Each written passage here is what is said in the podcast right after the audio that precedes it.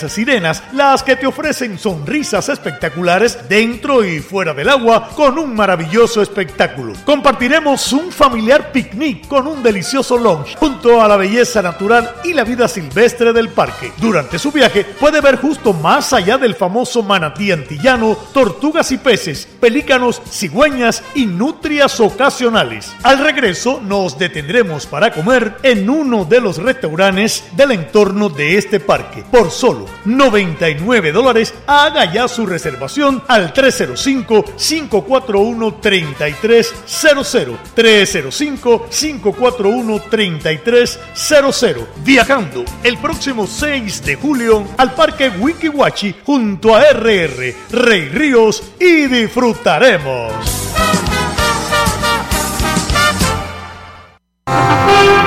This is WWFE. 670 AM, Miami. Esta es la poderosa 670 AM, cubriendo claramente desde Orlando hasta Los Cayos y el Caribe. Con sus ondas domina las calles de mi ciudad, trayéndonos alegrías, cumpliendo con la verdad. La poderosa,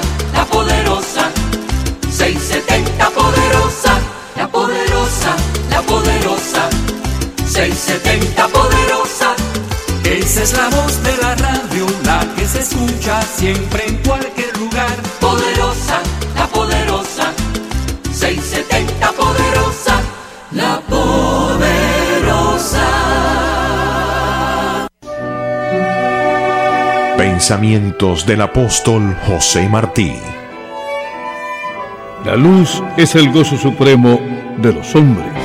Dios, patria y verdad, unidos por la libertad. A continuación, las últimas noticias desde nuestra sala de reacción y satélites. Buenas noches, el mundo está lleno, pero lleno de noticias y nosotros las tenemos. Señores, 8, 2 minutos en su poderosa 670. La temperatura en Miami 82 grados, la humedad 73%. Dice Trump, lo más importante del acuerdo con México aún no se ha dado a conocer. El presidente de Estados Unidos, Donald Trump, sostuvo un pedazo de papel en el jardín de la Casa Blanca hoy y dijo que era su nuevo acuerdo de inmigración con México que contiene disposiciones misteriosas pese a que México dice que no tiene idea de qué está hablando. Voy a dejar que México haga el anuncio en el momento adecuado, dijo Trump a los periodistas en un día soleado en Washington. Solo les doy mi palabra, aquí está el acuerdo. Cuando se le preguntó si México había aceptado convertirse en un tercer país seguro para albergar a los inmigrantes que buscan asilo en Estados Unidos, Trump dijo, no voy a decir ni lo uno ni lo otro. Más temprano en Twitter, Trump dijo, la mayor parte del acuerdo con México aún no se ha revelado. Y el presidente de los Estados Unidos aseguró que aún confía en el líder norcoreano pese a los escasos avances en la desnuclearización. Más temprano, el asesor de Seguridad Nacional de la Casa Blanca, John Bolton, ya había calificado como totalmente posible otra cita.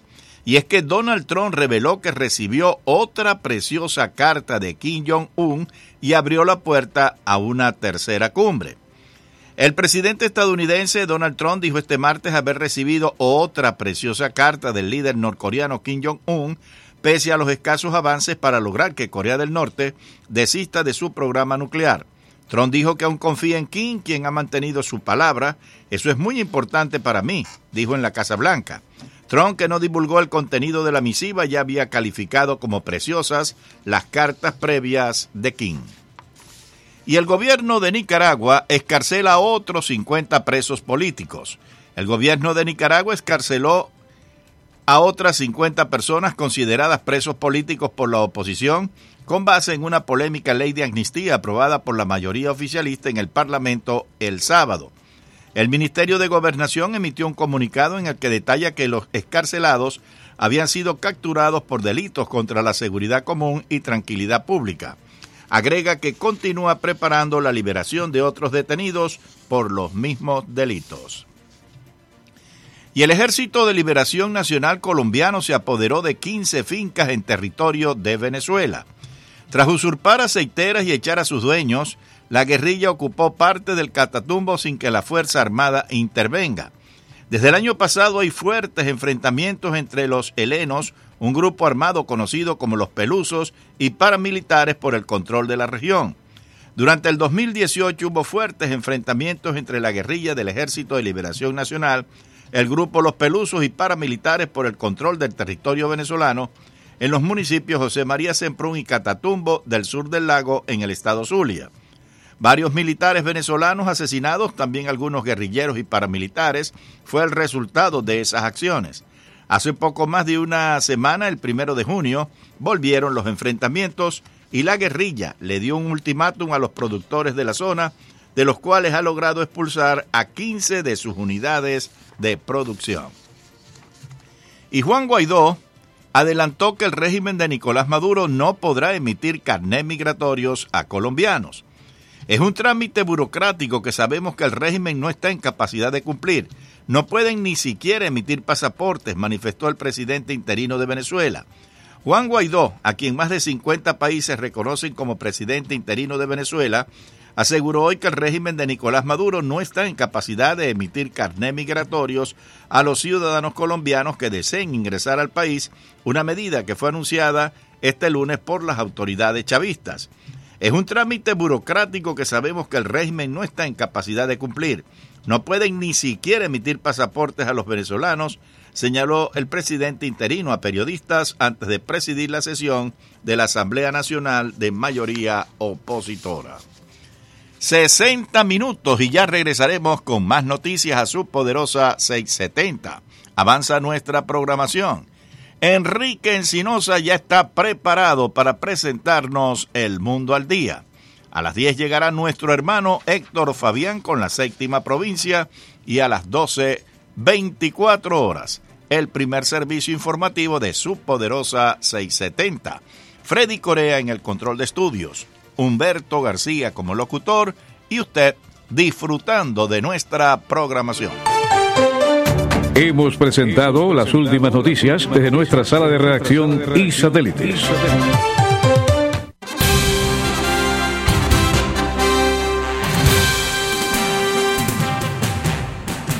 Cae la noche y llega a la poderosa 670 el periodista y más versátil de los historiadores de Cuba, Enrique Encinosa.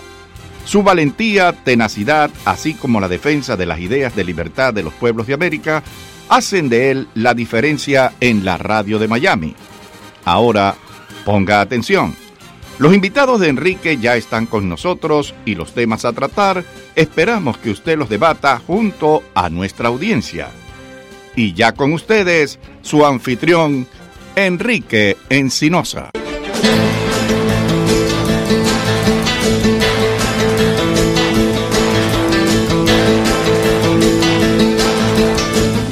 Candela, Freddy. Sí, sí, así. Freddy está entusiasmado y ese fue la carne de puerco que te trajo manía así. Y todas las galletitas que te trajo, caballero. Oye, le entraste la galletica esa como una pinaña. Por lo menos sabemos que Freddy no es musulmán. No, no, no, no. Él come carne de puerco, jamón, No es islámico, no es lo que islámico. sea, lo que sea, lo que sea. Bueno, empecemos. Hoy eh, tengo aquí a José Caballero.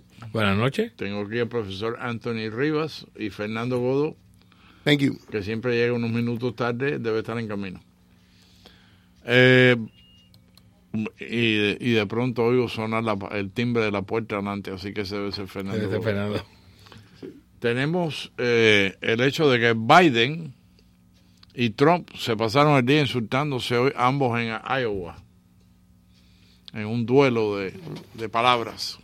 Parece que Trump no tiene nada mejor que hacer, prestarle atención a Biden cuando, con tantos problemas que hay que resolver aquí. Trump dijo, la gente no lo respeta.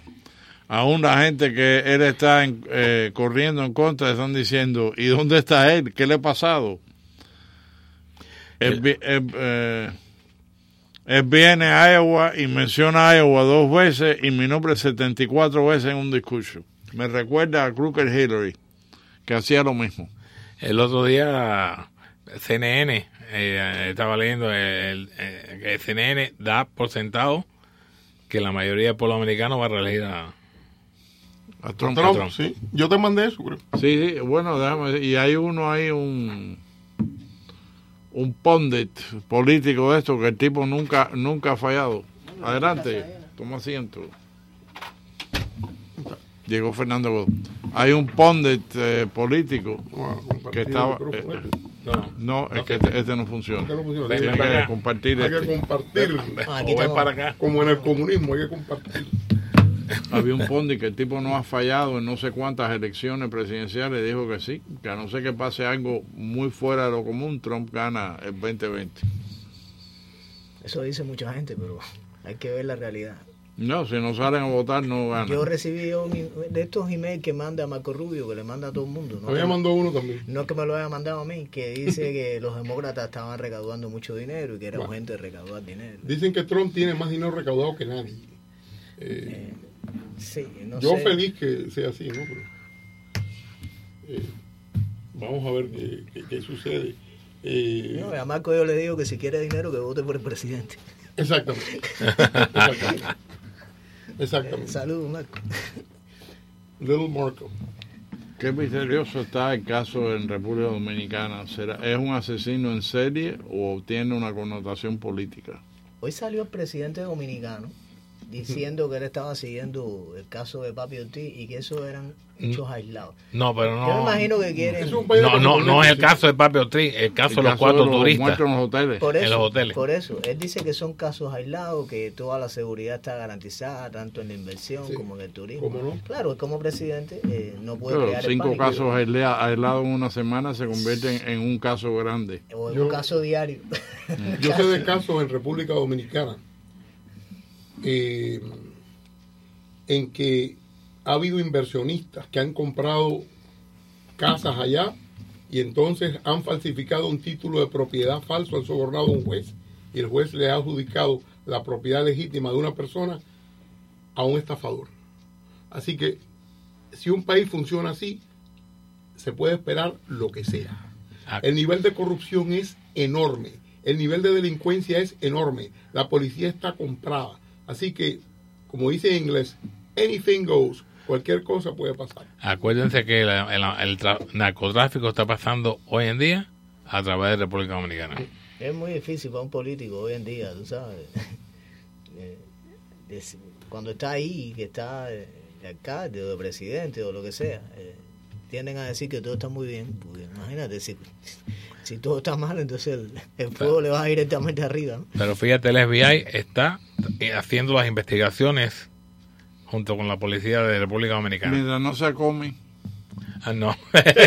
Sí, el problema no, ya comí, no. A ver a quién tú pones a investigar. Tú sabes que con el mayor respeto, y esto a mí no me gusta verlo, ni decirlo, ni quiero que pase.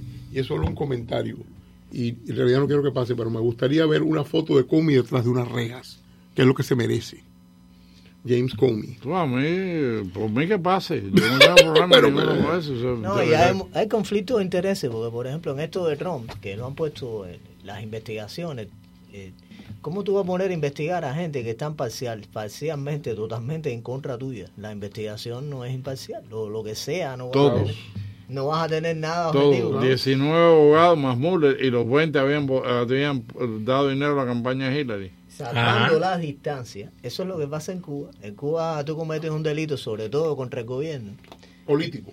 Y, y entonces te ponen el fiscal, y hasta el abogado eh, defensor está en contra tuya. Bueno, el abogado defensor lo que dice, apelo a la sala que, que tomen- clemencia. a la clemencia, a la sala. Entonces, ¿cómo tú vas a llevar una investigación en cualquier lugar? Porque no, yo, bueno, se supone que no estamos en Cuba, ¿no? Donde tú vas a investigar a un individuo y tú pones a investigarlo a, a- a una serie de gente que, que lo que, que lo que, que, que no hay imparcializa- imparcialidad, o sea, están tratando de independientemente de que si tú buscas algo y lo encuentras según la ley está bien, pero es que este no es el caso, es el caso de, de la mala intención, de la de la doble cara eh, tratando de, de- hacerle daño a- al presidente y, a- al país, independientemente, lo he dicho muchas veces, si usted que me está viendo le gusta o no le gusta Trump, eh, las cosas que está haciendo por el país, y esta sí es mi opinión, eh, en su mayoría están correctas, independientemente de que pueda cometer errores como otro cualquiera. Entonces, ¿usted de qué lado se va a poner? Del otro lado, que del otro lado lo que hay es un partido que le está haciendo daño al país, lo quiere destruir. Noticia de hoy, la, el, el- el Wall Street estaba por romper el récord. Así, pues, pues, 26, déjame ver. Estaba por romper el récord. Si no lo rompió, estuvo muy cerquita. rompió. Lo rompió. Está tan mala la economía. Le voy a mandar eso a mi hermano. Ah. Está tan mala la economía que rompió el récord de inversión. Bueno, pero mira, hoy veo que eh, el promedio industrial Dow Jones bajó 14,17 puntos y únicamente hay 26.048.51, que es muy bueno. Pero el récord se rompe, creo que es a nivel de 27.000, o sea que.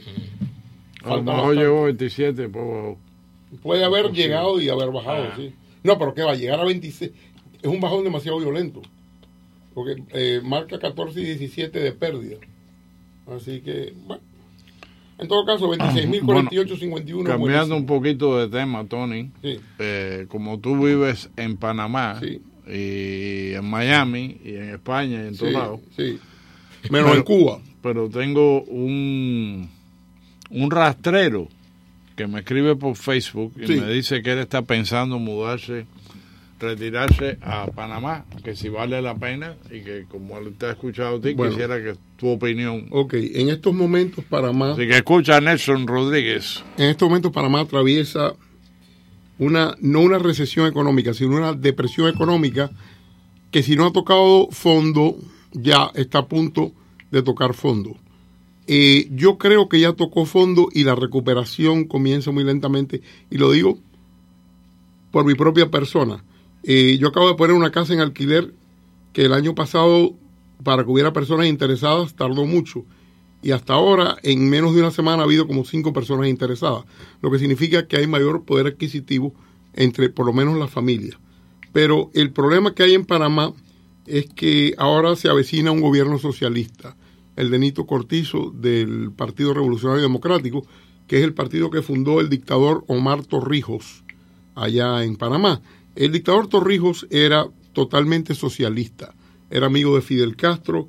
Eh, en la época de Torrijos en Panamá pasaron 10.000 y una cosas mal hechas eh, y todavía hay vestigios de sus leyes socialistas que afectan a las personas. Eh, vamos a ver si por la gracia de Dios hay un repunte económico, pero yo personalmente no creo que vaya a ocurrir. Y el poder adquisitivo del dólar en... El, el, el, el valor es el dólar. En Panamá corre el dinero americano como corría en Cuba. Es lo A mismo. a la par. A la par. No, no, es que en Panamá no hace billetes. Todos los billetes se los aporta Estados Unidos. Panamá acuña algunas monedas y las monedas norteamericanas circulan en Panamá, igual que en Cuba. La misma historia. Lo único que en Cuba sí se imprimían billetes. En Panamá no. En Panamá todo es eh, dólar americano y monedas americanas y panameñas. Pero el problema es que eh, los sueldos son insuficientes. Eh, a veces un matrimonio tiene, eh, tiene que trabajar ambos cónyuges para que eh, puedan eh, atender las necesidades económicas del hogar. Un apartamento decente en Ciudad de Panamá, y estoy hablando de un sector decente, no del sector mejor, de un dormitorio en un edificio bueno, decente, vale mil dólares mensuales. El predio- un buen sueldo en Panamá es mil dólares mensuales. O sea que eh, eh, la comida está más cara que en Estados Unidos, los restaurantes no son tan buenos como en Estados Unidos y son más caros. Este, ¿Qué te puedo decir? Eh, hay algunas cosas más baratas y el ambiente en Panamá, bueno, es un ambiente parecido al de los países latinos, que aquí uno siente un ambiente muy restrictivo, allá el ambiente es menos restrictivo y se puede hacer amistad con mucha más facilidad, etcétera, la gente es mucho más acogedora. Aquí todo el mundo vive en un silo, allá no. Eso es lo positivo de Panamá. Lo negativo es el aspecto económico.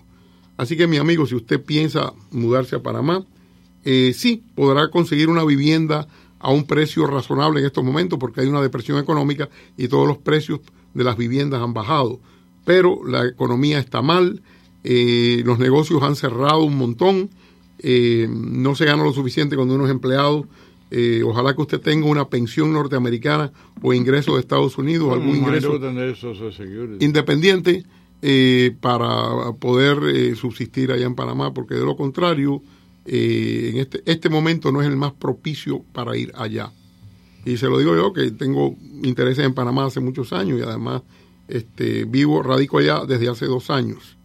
Eh, lamento mucho haberme extendido, pero quería dar una respuesta integral a tu oyente. No, no, no te hayas extendido. Déjame hablar yo ahora sin tener el nivel de conocimiento que tiene Don Riga, porque vive ahí. Donde quiera que haya un socialista, en cualquier lugar que sea, en el poder, eh, si, si, si las políticas económicas que aplica, las aplica con, eh, teniendo en cuenta esas ideas que no funcionan, eh, en, eh, el, el, el resultado de vivir ahí nunca va a ser muy bueno, porque el capitalismo ha demostrado que el mercado libre, eh, sin intervención del gobierno, es el único sistema que le da prosperidad a las personas donde quiera que usted vive. Ese problema lo tenemos aquí en muchas ciudades también. Y si usted llega a poder, llega a poder un individuo que tiene esa mentalidad socialista, que quiere decir que el gobierno tiene que estarse metiendo constantemente en los negocios, con impuestos, con regulaciones, para tomar dinero y entonces repartirlo entre la gente que no tiene. Exactamente. Eh, eh, eso lo que hace es destruir la economía. Lo que usted tiene que hacer para que todo el mundo mejore, la gente que tiene menos dinero, menos ingresos, es crear más riqueza, más trabajo, más empleo y de esa manera todo el mundo mejora. Y no es la mentalidad esta socialista que dice, no, vamos a quitarle el dinero a la gente para repartirlo. O sea, si Panamá, ahora concluyendo lo que tú dices, tiene a alguien cercano a las ideas de Omar Torrijos, que estuvo muchas veces en Cuba, que decía que Fidel Castro era su hermano, eh, yo no veo, a no ser que el individuo haya dado un cambio totalmente radical, yo no veo que sea buena idea mudarse a Panamá. Bueno, el que viene de presidente es del partido de Torrijos, el Partido Revolucionario Democrático. Un individuo formado en Estados Unidos, creo que es o contador o agricultor. Su esposa es puertorriqueña, por lo que es ciudadana norteamericana. El tipo creo que tiene ideas socialistas, pero no son ideas socialistas extremas, pero sí las tiene. Y lo peor de todo es, son los viejos lobos de mar que lo rodean a él como Balbina Herrera, que era amiga de Hugo Chávez y formó parte de los batallones de la dignidad de eh, Manuel Antonio Noriega. Eh, eso, el, el problema de él es tanto Cortizo, que va para la presidencia de Panamá, como los de su partido, el Partido Revolucionario Democrático. Lo que dice Fernando, el candidato de ese tipo de, digamos, proyección económica próspera, Rómulo Rowe, ganó en Ciudad de Panamá, ganó en la provincia de Panamá, ganó en los puntos más importantes de Panamá, por muy poco margen. Pero ¿qué sucede? Que las provincias externas y las comunidades indígenas, allí ganó abrumadoramente el candidato socialista. Y ya vemos por qué. Las promesas de repartir las limosnas. ¿no? Y entonces, bueno, eh, como la, elección quedó tan pareja, el presidente actual sacó el 33,6% de los votos y el segundo lugar, el de Cambio Democrático, un partido orientado al capitalismo y al fomento de la inversión extranjera, Rómulo Rowe sacó 31,4%. En, en Panamá no hay segunda vuelta, o sea que el que recibe la mayor parte de los votos gana y el señor eh, Nito Cortizo va a gobernar con la mayoría del pueblo. Pero así es la, Para mí, eh, para mí es un error no ir a la segunda vuelta, porque eso mismo pasó con, en Nicaragua. Es la ley panameña. Eh, pero en Nicaragua es, es lo mismo. Eh, estaba en 50, el 51% de los votos, el- la mayoría absoluta, y la el, eh, Ortega con el presidente este que hubo, eh, la cambió. Y entonces salió con el 33%. 33%. Yo sí le digo a la gente que, que nos está oyendo y trayendo el- el- ese tema aquí, al plano nacional y local. Cualquier político, cualquiera, el que sea, que le diga que él lo que va a hacer es eh, repartir las cosas, eh, Repartir la riqueza. voy a ayudar a los que no tienen nada. eh, el gobierno no tiene dinero. Y, y- insisto, porque esto es un problema de educación que no se está haciendo, y por eso el, el canal de YouTube que yo tengo contra el socialismo lo que trata es de educar a las personas para que sepan cuál es la mejor manera en que puede mejorar todo el mundo. Y la mejor manera es la creación de empleo para que haya más riqueza y los precios bajen.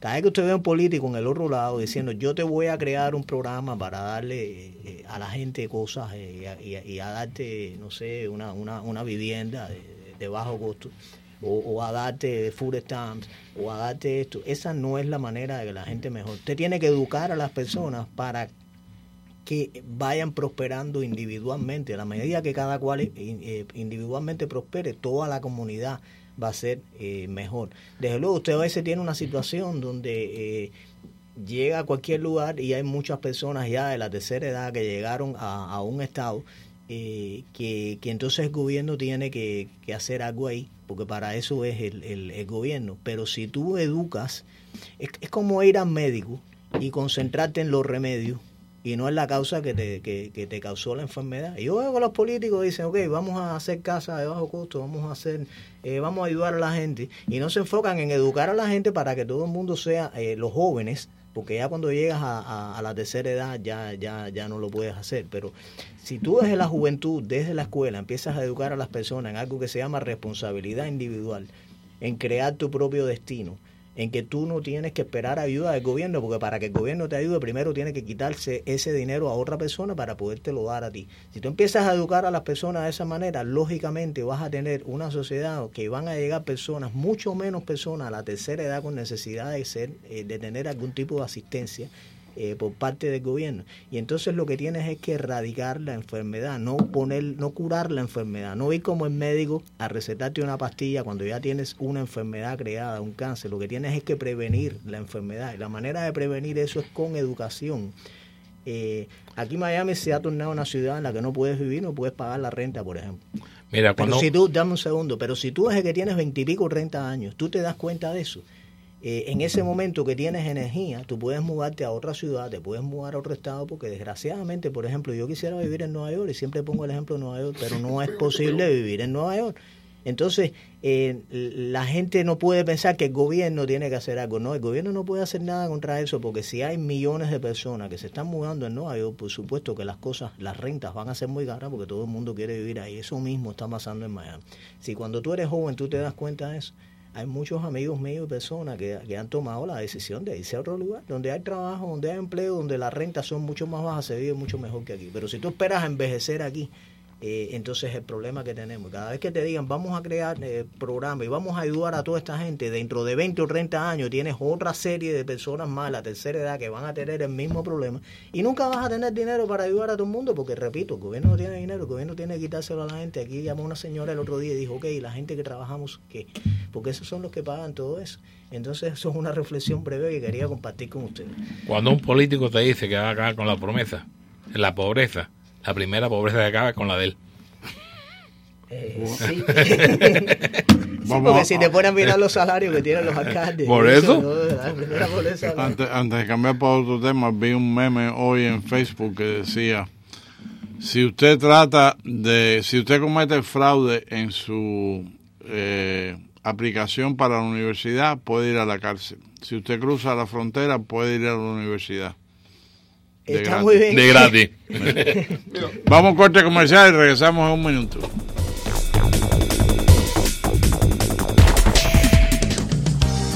Hola mi gente, llega el verano y de nuevo la poderosa Cadena Azul y Hogar Club se unen para otra aventura de viaje de la que puedes disfrutar viajando el próximo 6 de julio visitando el magnífico Parque Estatal Wikiwachi Spring de la Florida, hogar de nuestras legendarias sirenas, las que te ofrecen sonrisas espectaculares dentro y fuera del agua con un maravilloso espectáculo. Compartiremos un familiar picnic con un delicioso lunch junto a la belleza natural y la vida silvestre de del parque. Durante su viaje puede ver justo más allá del famoso manatí antillano, tortugas y peces, pelícanos, cigüeñas y nutrias ocasionales. Al regreso nos detendremos para comer en uno de los restaurantes del entorno de este parque. Por solo 99 dólares haga ya su reservación al 305-541-3300. 305-541-3300. Viajando el próximo 6 de julio al Parque Wikiwachi junto a RR Rey Ríos y disfrutaremos. Este es un mensaje importante de Florida Power and Light. Hola, soy Mary Jo Hernández, especialista ambiental en el Centro de Energía Limpia Turkey Point de FPL. Cada día vamos más allá de nuestro deber para proteger al medio ambiente de la Florida hoy y para las futuras generaciones. Por eso me enorgullece ser parte de una compañía que se esfuerza en mantener la belleza de la Florida mientras provee energía limpia y fiable a nuestras comunidades. Aprende más en fpl.com diagonal Miami Dade. ¿Cómo está su crédito? Hay empresas que le dan su anotación de crédito gratuita, pero ¿qué hacen para solucionarlo?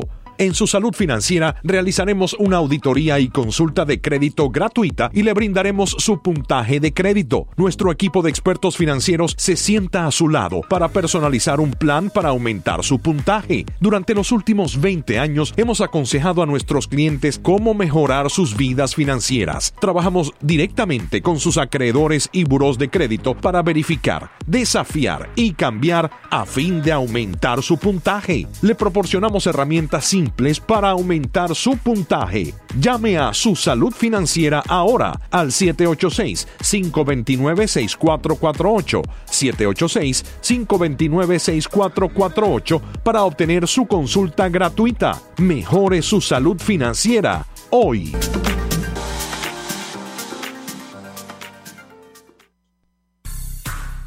Impresos. Colorama. Tarjetas. Colorama. Papelería. Colorama. Revistas. Colorama. Libros. Colorama. Pósters. Colorama. Todo lo que necesiten impresos de primera calidad lo encontrará en Colorama, 3215 Northwest de la calle 7. Colorama. Teléfono 305-541-0322. 541-0322. Colorama. Más de 38 años de experiencia. Colorama. Colorama. Colorama. This is WWFE, 670 AM, Miami.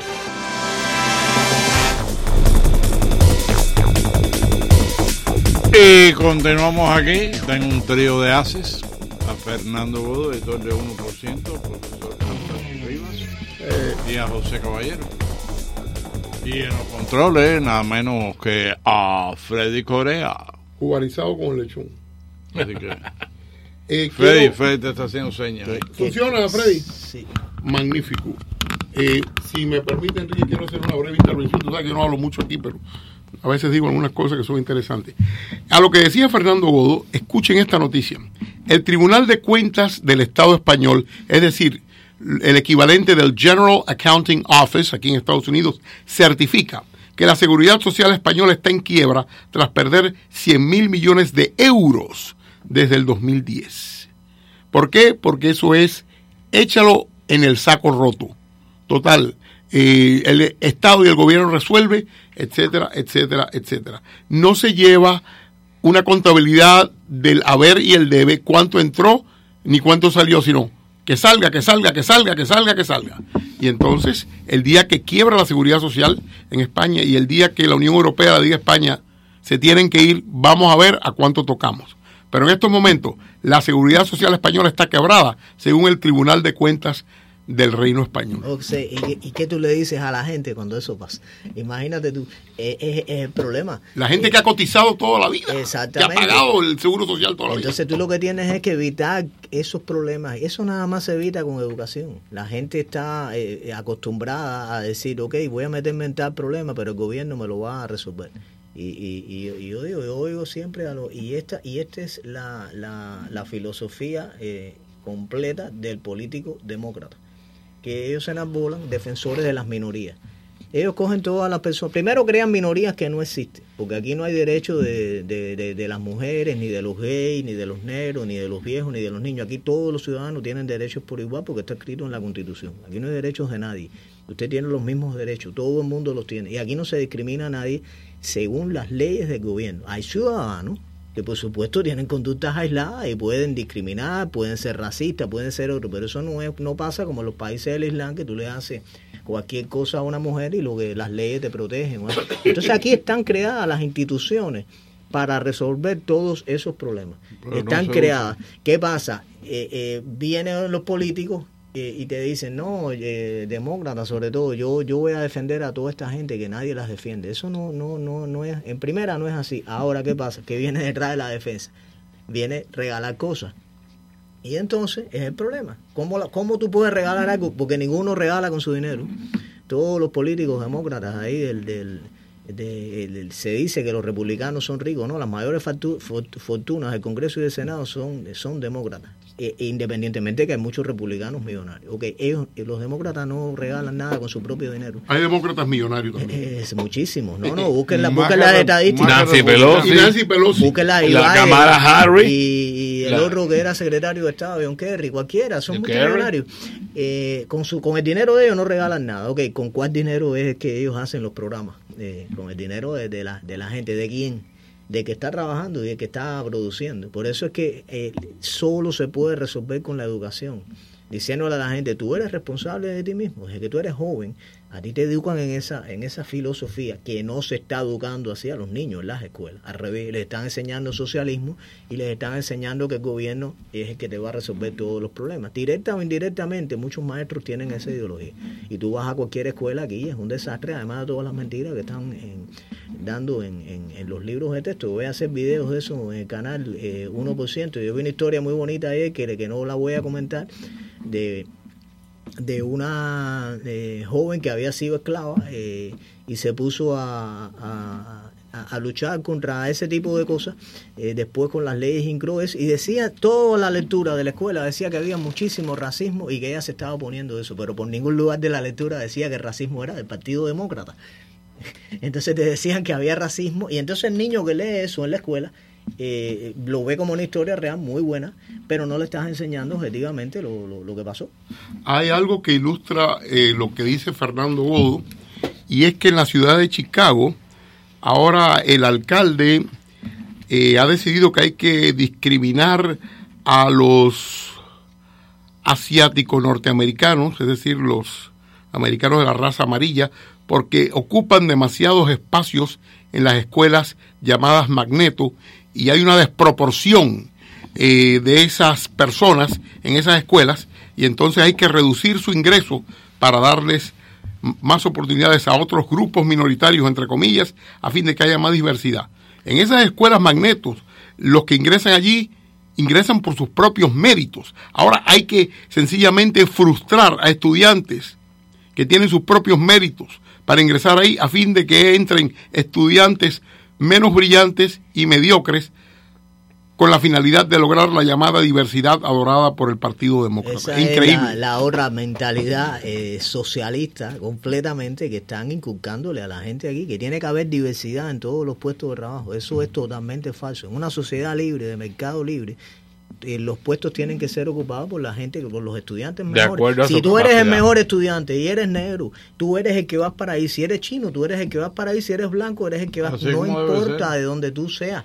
Eh, es- esa, esa mentalidad que, que yo lo menciono siempre, el, arti- el artículo de Walter Williams, que, que él es un negro economista, tiene más de 80 años, y él dice, ok, vamos a hacer lo que dicen los demócratas. Como tiene que haber diversidad, a partir de mañana, en, en la NBA, en, la- en el baloncesto, todos esos negros grandes que juegan, no tiene que haber diversidad. Tienen que jugar ahí blancos, chiquitos, junto con esos negros. El equipo no puede ser más de negros grandes. Y es que el negro lo dice la misma, tú sabes. Entonces, eh, porque es absurdo. Desde luego que en el, ju- el juego de baloncesto, si el aro está a la altura, tienen que jugar individuos altos. Y si el mejor es un blanco, juega el blanco. Y si el mejor es un negro, juega el negro. Eso aplica Claro. para todas las áreas eh, de, de la economía, de la sociedad, de donde sea. Ahora mismo se han grabado 200 y pico de oficiales negras en West Point. Y sí, La promoción más que- alta que ha tenido de oficiales negros. Y fíjate lo racista que es el gobierno de Trump, que la primera mujer negra que llegara a brigadier general en los Marines eh, Es una negra. ahora una negra. Sí, hay muchas mujeres ocupando puestos. en- Y en entonces, fíjate, lugares, fíjate, o sea, fíjate si es racista y, discriminador con las mujeres, que son mujeres negras, 200 y pico graduadas de. Claro, el político tiene que crearte una, una noticia falsa, porque lo que hacen, a ver, el socialismo solamente se impone con mentiras y con engaños. No hay manera de de que se justifique esa ideología ni en el plano económico, ni en el plano político, ni en el plano moral. De ninguna manera se puede justificar. Entonces lo que tienen que hacer es cambiar la realidad, eh, tener una, uno, eh, sobre todo controlar los medios de prensa. Y, y literalmente engañar y manipular a la gente. Y hay personas buenas que tienen buen corazón que se creen eso porque suena muy bonito. Suena muy bonito que yo voy a ayudar a todo el mundo, que, que, que eso es lo que yo quiero, eh, que voy a repartir las cosas. Y suena muy bonito, pero no es práctico.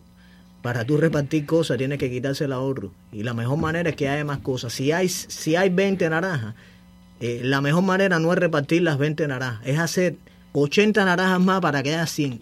No, a lo mejor eh, cuando haya 100 hay más desigualdad. Ellos, reparten las 20 naranjas, pero se comen el gollejo, se comen ellos el zumo y el gollejo se lo dan a los, No, y después demás. lo que pasa es que se acaban las naranjas. Se acaban las naranjas. Sí, Porque- pero después de haberse comido ellos el zumo y, Y la y- mejor parte, no, está bien como gobierno, pero cuando tú, que es lo que decía Margaret Thatcher, los socialistas lo reparten todo hasta que se les acaba el dinero. Esa no es la manera. Y, y yo lo digo con las naranjas porque es lo más práctico. Si cuando hay 20 naranjas, el rico tiene eh, 15 y el pobre tiene 5, si tú haces, si tú tienes 100, el rico puede tener 80, pero ahora el pobre tiene 20. Y el pobre tenía 5. Quiere decir que el pobre aumentó su nivel de vida, mejoró en todas las cosas. Entonces, ¿qué importa que el otro sea más, eh, que sea millonario? El, el- el capitalismo es desigualdad, es, precisamente es eso. No hay que tenerle miedo a decir No, eso. el capitalismo es premiar el esfuerzo y la, la El creatividad. esfuerzo individual, pero es Y una creatividad. sociedad donde la riqueza se empieza a crear de manera tal que la gente de abajo va subiendo su nivel de vida y las personas que menos ingresos tienen pueden llegar a tener un nivel de vida muy decoroso. Y si no comparen como nosotros vivíamos en nuestros países, como muy mal que usted vive aquí, vive en un apartamento que tiene aire acondicionado y tiene un carro. Eh, eh, en la mayoría de los casos. Hay personas que ya llegan a una edad, se puede hablar del problema de los seguros, usted puede hablar de muchas cosas, pero eso tiene que ver con la ciudad donde usted vive. Eh, me mandó un mensaje ahora un oyente que de Delaware, Jan Peña, que es un caso de lo que yo estaba diciendo ahorita. Eh, eh, escucha este programa religiosamente. Él, él decidió irse de, de Miami. ¿Por qué? Porque vio que eh, las rentas ya llegó a un lugar insostenible. Cuando tú eres joven, tú puedes hacer eso. Y eso es lo que hay que educar a las personas. No hay manera en Miami, y se lo digo a la gente, eso no va a cambiar.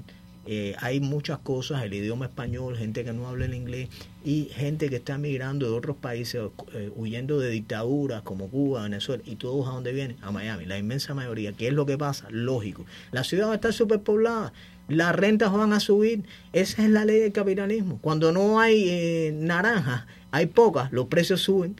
si hay muchas, no. Entonces es lo mismo que pasa con la renta. Usted tiene ahí dos, mientras es joven se puede ir a la ciudad. Cuando llega a la tercera edad, no hay manera. Y entonces ahí viene eh, la acción, desde luego, del gobierno que tiene que ayudar a esas personas. Pero vuelvo y repito, si usted se enfoca nada más en ayudar a las personas de la tercera edad, cuando pasan 30 años tiene otro montón de gente de la tercera edad que está en la misma situación. ¿Y qué pasa? Caes en bancarrota, como decía Antonio Rivas en España. El gobierno llega un momento que se queda sin dinero, no tiene para ayudar a toda Pero, esa gente. pero el problema de España es que no está ayudando solamente a la gente de la tercera edad. Todos los refugiados que está llegando le están dando, y, y los islámicos tienen de por sí 20 mil hijos y a cada uno le está recibiendo. Que también pasa aquí. Eh, eh, ahí, ahí estamos. Entonces, eh, eh, eh, el, el- el mayor problema, lo decía Reagan, es el gobierno. Siempre ha sido así. El gobierno, mientras más pequeño sea, mejor. Mientras menos regulación le, le ponga a los negocios, mejor. Mientras menos dinero tenga el gobierno, mejor. El dinero es mejor que esté en manos de quién? De la gente. Nadie es mejor que usted para decidir quién, eh, cómo gasta su dinero. Y aquí está pasando que cada día más el gobierno te quita más dinero de, de lo que tú ganas, de tu salario, o de tu negocio, o lo que sea. Eh, y tú no ves nunca el fruto de eso, te lo quitan y ya. Y Hab- la- ha- hablando de Reagan, la frase eh, eh, recoge todo eso de Reagan, es, le dice, socialismo lo, eh, lo debe ser implantado en dos lugares, el cielo donde no se necesita y el infierno donde ya lo tiene. Eh, y la otra, que el mejor programa que le puede dar un político a usted es un trabajo, un empleo. Cree, eh, busque político que le diga en una ciudad, voy a hacer un programa de crear empleos, no que le diga, voy a hacer eh, 10 edificios para personas de bajos ingresos. Todo suena muy bonito, pero no es viable, no lo es. Llega un momento que la ciudad no aguanta más con eso. Y si llegas a esa situación, entonces estás perdido. Pero si tú educas a la gente desde que son jóvenes para que sepan que no pueden llegar a la tercera edad en esas condiciones, esa es la manera de resolver el problema de una ciudad. Suena muy bonito decir, te voy a crear un programa de, bajos ingresos. Si, ¿Quién lo va a pagar? Todo el político que te dice eso te lo está prometiendo, pero no lo va a hacer con su dinero. No lo va a hacer porque sencillamente no es millonario ni lo tiene. Está contando, este está prometiendo eso, pero él está contando con el dinero de otra gente para hacer eso. Entonces ahí ponle un stop sign a ese político que te diga eso, porque te bueno, ¿qué, ¿qué garantía tú me vas a dar? Yo te voy a crear tal programa, pero ¿cómo lo vas a hacer si tú no tienes dinero? Tú, tú, tú lo que vas a hacer es empezar a extorsionar a una serie de gente en la sociedad para que paguen eso que tú quieres hacer, eh, o que tú le prometiste a la gente que la mitad de las veces, por supuesto, la ma- inmensa mayoría no lo cumple. Por eso la gente sigue a Trump, porque Trump prometió un montón de cosas en la campaña y todas esas cosas, mal o bien, las ha ido cumpliendo. Ha tenido mucha oposición en muchas cosas, pero ha ido cumpliendo todo lo que ha prometido. Y los políticos no hacen eso. A pesar de los demócratas. A pesar de los republicanos. Y de los de ambos. que también los, se, se oponen a, a- a presidente y cosas A buenas. pesar de ambos. Yo veo que hay gente que te dice, no, porque aquí antes la gente se ponían de acuerdo y los políticos votaban juntos. Eh, sencillamente no, no te puedes poner de acuerdo con los demócratas ahora, porque todo lo que quieren es malo para el país. Los demócratas quieren que se maten a los chiquitos después que nacen. Eh, entonces tú quieres que yo vo- que los republicanos voten a favor de eso, a favor de leyes del aborto, cada vez están matando más niños. Entonces, eh, a, mí me da gracia cuando digo ese tipo de cosas. Bueno, ¿Qué les parece a ustedes lo de México? Eh, la eh, guardaespaldas de la, La- frontera de Estados Unidos. No, la guerra de tarifa que no, es porque no Bueno, explotó. se han dedicado a cuidarle la espalda ahora al gobierno de Estados Unidos, porque las tarifas lo han presionado. La guerra de tarifa no. Yo siempre dije que Trump de México iba a lograr cualquier cosa el día que, lo, que, que le, que le dijera algo que le doliera en el plano económico. Tenemos un presidente social que izquierdista que está sirviendo de, de, de tente a la frontera ahora, porque fíjate que están sacando de la gente de las guaguas. Es que No, este año, la- Manuel de- López de- Obrador. Manuel López Obrador. Yo vi hace, hace años. AMLO.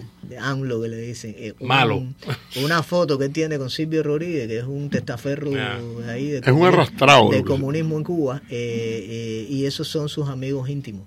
O sea, ese hombre, de- de- independientemente de que haya llegado ahora a la presidencia. ¿Y por qué llega este tipo de gente a la presidencia? Bueno, porque los políticos. Por las están- promesas. Por las promesas y porque los Por las políticos. promesas y porque la, La gente corrupción. Y por la corrupción que hay, La que por los políticos la, gente, están- la gente con hambre y frustración cree cualquier cosa Dice, bueno, este, eh, nosotros no hemos salido de este problema, vamos a votar por el socialista a ver si resuelve esto y es peor.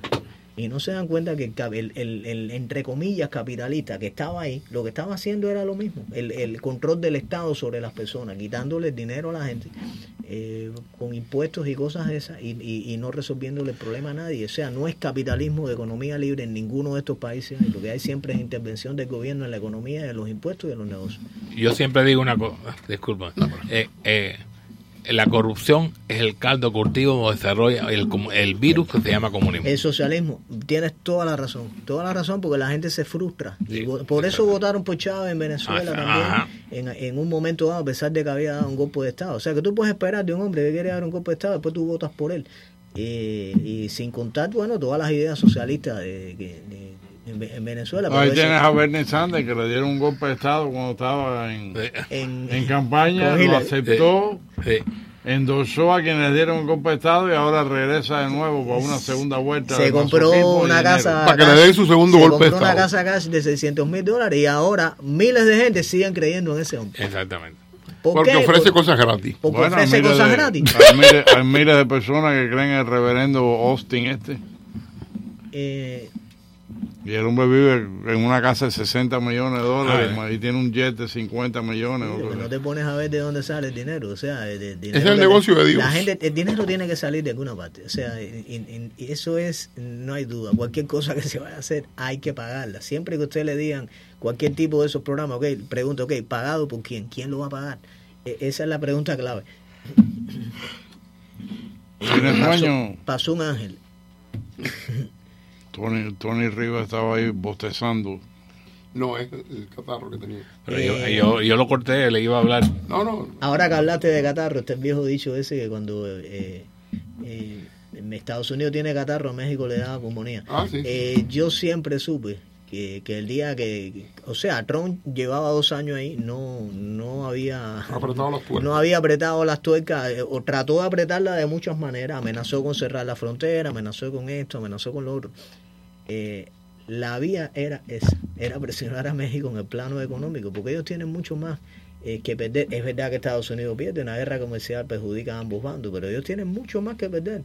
Eh, eh, sencillamente, además, le estás diciendo una cosa razonable, apliquen la ley en su territorio. Las rigurosas leyes eh, de De inmigración que tiene México, que son Oh. súper, Oh. súper, súper rigurosas. Resulta que no estaban aplicando ninguna porque le estaban entrando todas esas caravanas por todo el territorio mexicano caminando y ellos no estaban haciendo nada. o sea. ¿dónde está la doble moral ahí? La, la, en México tiene la- unas leyes de inmigración que tú eh, son tan nacionalistas que tú no puedes comprar un terreno en México cerca del litoral de la costa eh, en ningún momento. No. Hay una fórmula para obviar eso, pero de nuevo, es una fórmula para obviar eso, pero lo que tú dices queda en pie.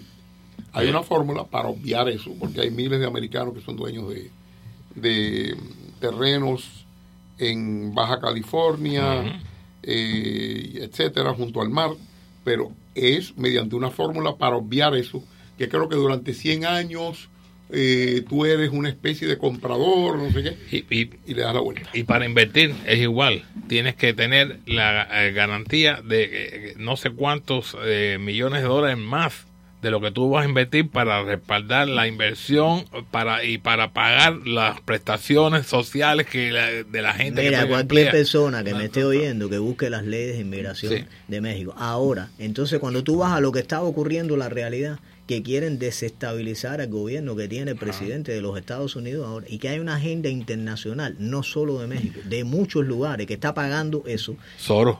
eh, eh, de mucha gente, y yo siempre digo que Soros es la cara de la cara de malo que pusieron ahí, como pusieron una vez a Morgan, pero detrás de Soros hay un montón de gente que son los que realmente están haciendo todo eso. Pero- Gente y gobiernos. Y gobiernos. Sí. Entonces, eh, ¿qué, qué queda de, de las leyes de inmigración rigurosas en México? No queda nada, porque entran las caravanas y ellos no hacen nada, y entonces tú te das cuenta que Oye, es una ¿qué está- qué está pidiendo la bestia? Comparar la bestia nada más y está Sí. parando 3.000 personas. Si vienen montados que parecen ¿Qué, racismo qué estás plátano. pidiendo? ¿Qué está pidiendo eh, Texas? Gente que habla en francés, porque le están entrando africanos Entraron 380 de Camerún Ah. y el Congo. que no hablan no hablan nada más que francés. Hay un documental que es demócrata, fíjate, está hecho por un demócrata y se llama American Chaos. Él lo hizo y, y obviamente está manipulando en todo el documental a la gente para que digan que Ron es un malo, pero él no se da cuenta de la clase de estupidez que cometió en el documental, porque hay muchas partes eh, del documental donde entrevista a gente que viven ahí en la frontera y la gente te lo dice, te dicen, mira, yo vivo- mujeres, gente que viven ahí, y te dicen, aquí pasan todos los días por aquí, no hay control ninguno, violan a las mujeres de ellos mismos, de los mismos que traen, eh, las violan, eh, y, y nosotros que vivimos aquí no queremos más esto, nosotros queremos hacer un muro aquí, queremos hacer una seca, queremos hacer lo que sea. Y eso lo pone en el documental, con mucho que trata de manipular después la realidad, con todo lo que pone para ver- poner a Ron como el malo de la película, y que se separa a los niños, y un montón de barbaridades que dice, que no, que no son ciertas tampoco. Todas esas son mentiras. Eh, que son mentiras. Eh, la situación que hay ahí, solamente las personas que viven ahí lo saben. Y, y la prensa de aquí eh, no lo divulga de la manera que debe ser. Hay que vivir ahí ahora para saber lo que está pasando ahí en todos esos tramos, de esos, esos kilómetros. Si usted viviera en una casa ahí, usted fuera el primero que fuera para la Casa Blanca con una banderora de este tamaño a decir que hagan un muro ahí. Fíjate, Desde fíjate, Obama se paran niños. fíjate, fíjate que cómo es la cosa, que el tramo que se ha hecho ahora del muro con financiamiento privado. Porque la misma gente le- eh, se, se han puesto que no que no quieren Eh, no no no quieren porque es muy fácil opinar cuando no te duele es como los cubanos estos que quieren aquí eh, borrón y cuenta nueva que se olvide todo lo de Cuba así Ajá. no le han matado a nadie ni, ni, ni le han fusilado parientes ni tienen presos políticos eh, le metieron 20 y 30 años ni le han caído a palo nunca O a lo mejor se han fusilado ellos. Exactamente. Y lo que quieren Entonces- es limpiarse. y Vamos, sí. Vamos a pasar al corte comercial, al boletín de noticias y después se nos va a unir el profesor Dr. Frank de Barona.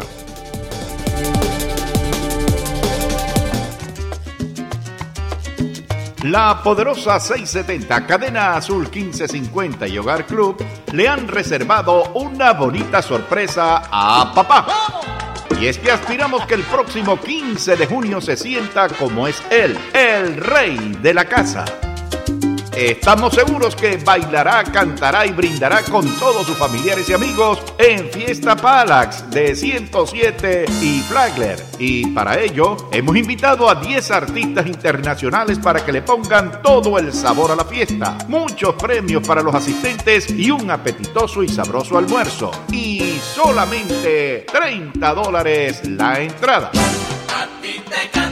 Dame tu amor, Dios te me enseñaste con tu ejemplo que trabajando no se pierde nunca el tiempo. No hay suficientes palabras en el mundo que pueda decir para describir la importancia que tiene un padre y además de la poderosa influencia que ejerce en nuestra vida.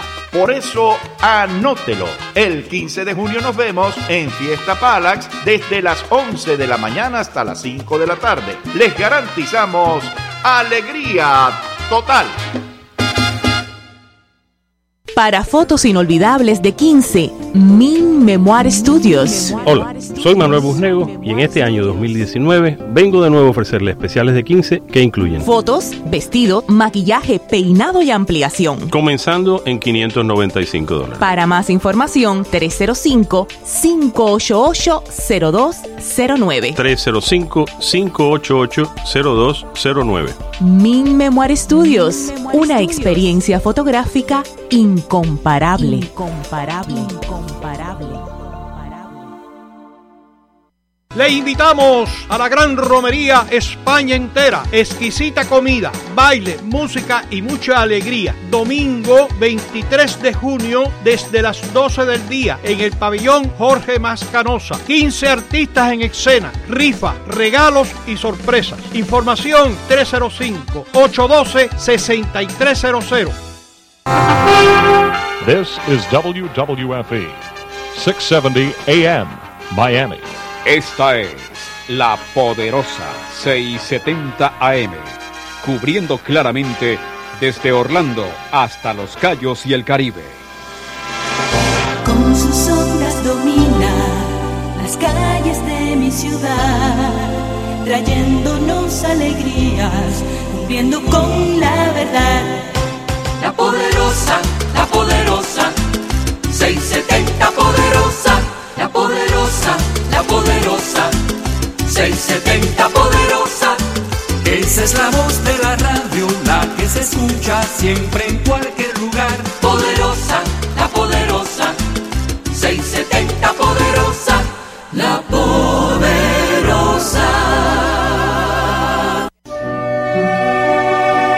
Pensamientos del apóstol José Martí.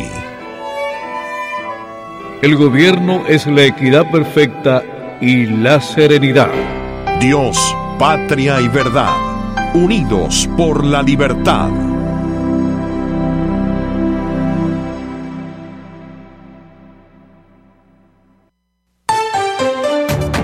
A continuación, las últimas noticias desde nuestra sala de reacción y satélites.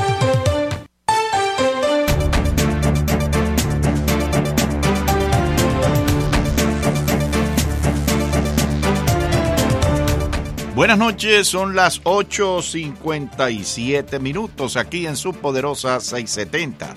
79 grados la temperatura, 77% la humedad. Dice la líder de la Cámara de Representantes de Estados Unidos, Nancy Pelosi, estoy harta de Trump. La líder de la Cámara de Representantes de Estados Unidos, la demócrata Nancy Pelosi, dijo hoy que está harta de hablar del presidente Donald Trump y lo acusó de desviar la atención de los temas importantes al polemizar sobre el comercio y el estado de las manufacturas del país. Estoy harta de él, ni siquiera quiero hablar de él, afirmó la influyente legisladora en una conferencia en Washington en respuesta a una pregunta sobre la más reciente arremetida del mandatario republicano. La semana pasada Trump dijo que a Pelosi, la demócrata más poderosa del país, es una desgracia, una persona horrible, desagradable, vengativa. Consultada en la conferencia como cómo toma ella los insultos que le dirige el presidente, Pelosi respondió, simplemente veo de dónde vienen. Mi posición mejora cada vez que él me critica. Así que, ¿qué puedo decirles? Pero no pasemos tanto tiempo hablando de esto porque esa es su victoria. Es un comandante en jefe dedicado a desviar la atención. Trump no había utilizado tantas referencias hostiles contra Pelosi como en el caso de otras figuras políticas, pero en las últimas semanas la situación cambió cuando los demócratas intensificaron sus cuestionamientos al presidente y hablaron sobre la posibilidad de someterlo a un juicio político. Pelosi se negó a confirmar los reportes de medios que indicaron que les dijo a sus colegas demócratas que Trump debería estar en prisión en lugar de ser impugnado, debido a su comportamiento en torno a la investigación del fiscal especial Robert Mueller por la interferencia electoral de Rusia en el 2016. Sin embargo, afirmó respecto a la posibilidad de una impugnación, no está descartada. Y México defiende que todo tiempo que se gane con Trump vale oro. Ebrard dice que es mejor este acuerdo a no tener nada y asegura que podrá presentar resultados a Estados Unidos sobre migración. México salvó el viernes pasado la primera bola de partido, pero tendrá que demostrar resultados si no quiere exponerse a una nueva situación crítica a medio plazo. El canciller mexicano Marcelo Ebrard ha presentado este martes el pacto